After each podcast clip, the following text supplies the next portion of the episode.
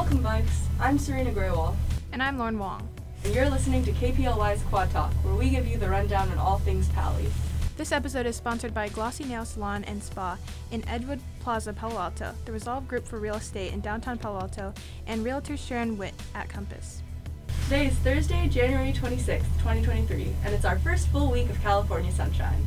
Temperatures are hovering in the 50s and 60s, so go out and enjoy the sun. If you're interested in adding a class, know that the 27th, this Friday, is your deadline. Grab your schedule change forms from the guidance office and get them signed by your advisor, parent, and teacher if you received a textbook. For sports, today girls JV and varsity basketball play Los Altos High School at 5:30 and 7 p.m. respectively. Tomorrow, the 27th, girls varsity soccer plays Mountain View High School at Palace El Camino Field at 7 p.m.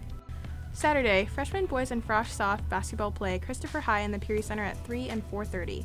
Freshmen also play on Tuesday at 7 p.m. against Sacred Heart. For more information on away games, go to palyathletics.com. In Paly Student Government, ASB is organizing a winter rally next Wednesday, February 1st in the Big Gym. Cheer, dance, and band will perform.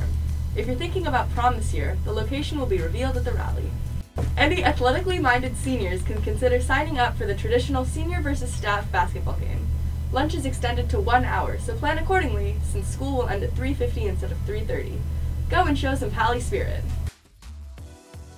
That's all for now.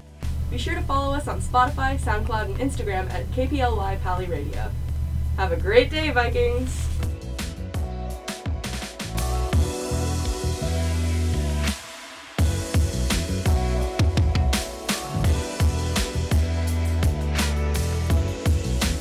Music courtesy of Fulton Avenue Music on Megatrax.